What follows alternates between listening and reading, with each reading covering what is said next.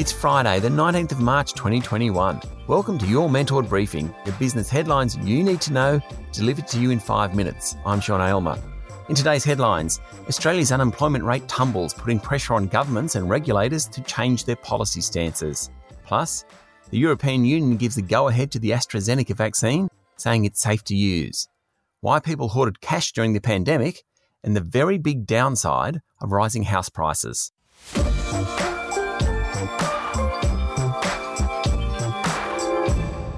Our lead story today the Australian unemployment rate in February fell to 5.8% from 6.3% the previous month, surprising market economists and putting more pressure on the government and the Reserve Bank to rethink policy settings. There were a whopping 89,000 new jobs during the month, about three times the level most economists expected, and they were all in full time employment.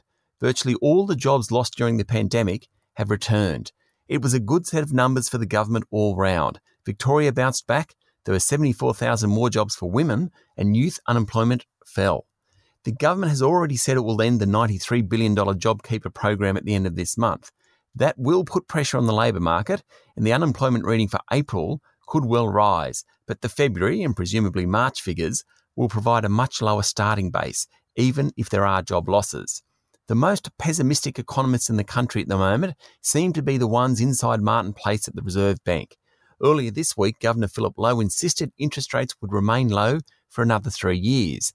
But with employment figures like these, you have to wonder what he knows and the rest of us don't.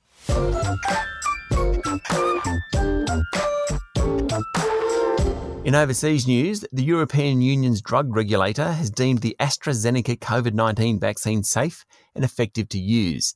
So far, around 17 countries have halted the jab, worried about a link between it and blood clots. The World Health Organization also came out overnight calling on countries to use the jab. US Federal Reserve Chair Jerome Powell said it's likely rates will be on hold until at least 2023. Just like the Reserve Bank in Australia, the Fed wants to see maximum employment and inflation at 2% on a sustainable basis before shifting on rates. The New Zealand economy shrank by 1% during the December quarter, following a massive 14% expansion in the September quarter. The December result was disappointing, and some market economists are now forecasting a second recession in two years for the country. And oil prices fell sharply overnight after US stockpiles rose, and the International Energy Agency said global supplies were plentiful. Brent crude fell more than 5% to be trading at $64.36 US a barrel. Hopefully, that means cheaper petrol prices.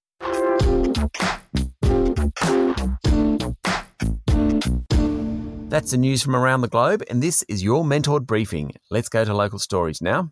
The federal government's Omnibus Industrial Relations Bill passed the Senate yesterday, but it was stripped of many meaningful reforms initially in the legislation. Provisions on wage theft, award simplification, enterprise bargaining, and greenfields agreements were missing, though measures dealing with casuals were included. A frustrated Prime Minister Scott Morrison sounded defeated, saying he would look for other job creation measures outside IR reform. Given how much emphasis he's put on IR reform since the middle of last year, the failure to get any meaningful change will be considered a loss. Australia has posted its first quarterly fall in population since World War I. Figures from the Bureau of Statistics show the population fell by 4,200 to 25.7 million during the September 2020 quarter. Last time the population went backwards was 1916. Analysts don't expect much population growth until mid 2022. The value of banknotes in circulation rose sharply during the COVID 19 pandemic, according to the Reserve Bank. That seemed totally counter to my household's experience. We became cashless during the pandemic, worried about the virus being passed on via the currency. But apparently, people started to hoard cash, hiding their money under the bed, so to speak. Why? Because dollar bills, or more likely $50 bills and $100 bills, hold their value. That's different to other asset classes such as shares.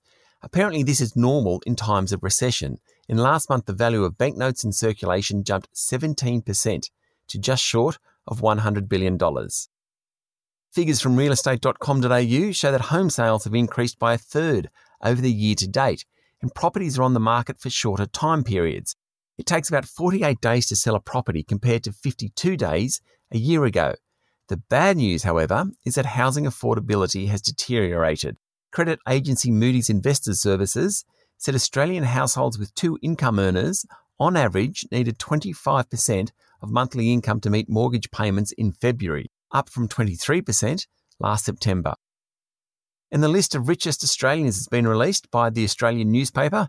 It shows that mining magnate Gina Rinehart is number one, with surging iron ore prices growing her fortune to an estimated $36 billion. Not bad. Fortescue's Andrew Forrest is number two, followed by Atlassian founders Mike Cannon Brooks and Scott Farquhar. And at number five is Box King Anthony Pratt and his family. That's your Mentored briefing for today. Don't miss out on any updates from us here at Mentored by subscribing to our newsletter. Visit mentored.com.au to stay up to date on all the latest. I'm Sean Aylmer. Have a great day.